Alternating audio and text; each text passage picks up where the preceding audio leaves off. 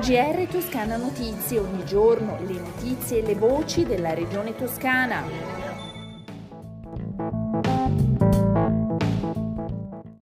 Indignazione e condanna si mobilita la Toscana contro l'invasione russa all'Ucraina e lo ha fatto con un presidio a Scandicci in Piazza della Resistenza, Uniti per la Pace, organizzato dalla Regione Toscana, dalla città metropolitana di Firenze, da Anci Toscana, Presenti il presidente della regione Eugenio Giani, il presidente di Anci Toscana Matteo Bifoni, il sindaco metropolitano Dario Nardella e tutti i sindaci dei comuni della città metropolitana.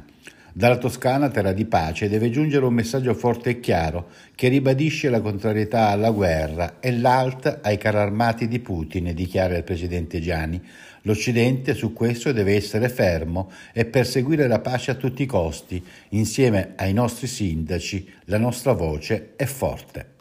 Ascoltatrici e ascoltatori, abbiamo aperto il nostro GR con le notizie tragiche che arrivano dall'Ucraina, ma cambiamo argomento accrescere le capacità di operatori e operatrici, soprattutto della sanità territoriale, per individuare tempestivamente i casi di violenza e favorire l'accesso alle reti territoriali in sicurezza. E questo è uno dei principali obiettivi del progetto Ipazia CCM 2021, strategie di prevenzione della violenza sulle donne e sui minori, presentato ufficialmente insieme al logo nel corso dell'evento nazionale di lancio nella sede della Regione Toscana in Palazzo Strozzi Sagrati a Firenze. Cambiamo ancora l'argomento, parliamo di sanità. Via libera al piano operativo regionale per smaltire entro la prossima estate le liste di attesa dopo l'incremento di volumi dovuto alla pandemia. L'adozione del piano è stata approvata nell'ultima seduta di giunta su proposta dell'assessore al diritto alla salute Simone Bezzini e consentirà la riduzione straordinaria delle liste di attesa permettendo alle aziende e agli enti del sistema sanitario regionale di integrare l'attività istituzionale e quella aggiuntiva, per le prestazioni da recuperare sospese a causa del Covid-19 e relative ai tre livelli di assistenza, interventi chirurgici, prestazioni specialistiche e diagnostiche, la Regione Toscana ha stanziato tutte le risorse previste dalla legge di stabilità 2022, ovvero 31 milioni e mezzo di euro. Come Regione abbiamo messo in campo tutto il possibile, dice il Presidente Gianni. Grazie ad azioni mirate siamo riusciti a recuperare tutte le prestazioni sospese nel corso del 2020 2020 e nel primo semestre del 2021. Non è stato così invece per alcune prescrizioni effettuate nell'ultimo semestre del 2021. Per risolvere queste criticità determinate ancora una volta dal Covid, conclude Gianni, abbiamo messo a punto un piano di recupero attraverso una riprogrammazione puntuale dell'offerta pubblica che comprende anche quella del privato convenzionato. Parliamo ora di pandemia i dati relativi alle ultime 24 ore in Toscana. Complessivamente sono 2.993 i nuovi casi, 39 anni l'età media, 30 i decessi. Calano i ricoverati. I ricoverati sono 963, 39 in meno rispetto a ieri, di cui 69 in terapia intensiva.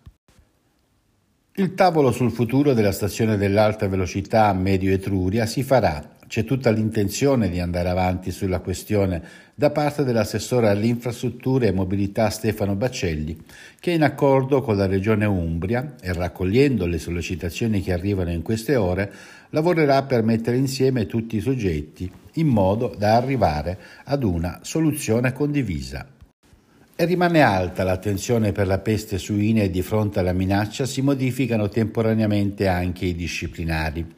La cinta senese, in via straordinaria, non sarà più allevata allo stato brado o semibrado, condizione fondamentale per essere certificata, ma dovrà essere protetta da apposite recinzioni per scongiurare il rischio di essere infettata dalla peste suina veicolata dai cinghiali selvatici.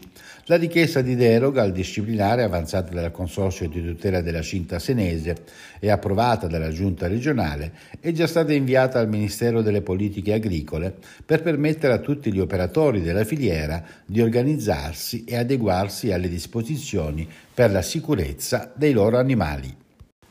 Siamo così giunti alle previsioni del tempo, prima dei saluti.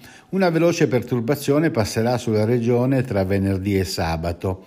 Nella serata di venerdì, oltre a piogge e locali temporali, arriverà qualche nevicata in Appennino. Forti venti di grecale e un deciso calo termico sono attesi poi per la giornata di sabato. E con questo è tutto, un risentirci dalla redazione di Toscana Notizie e da Osvaldo Sabato.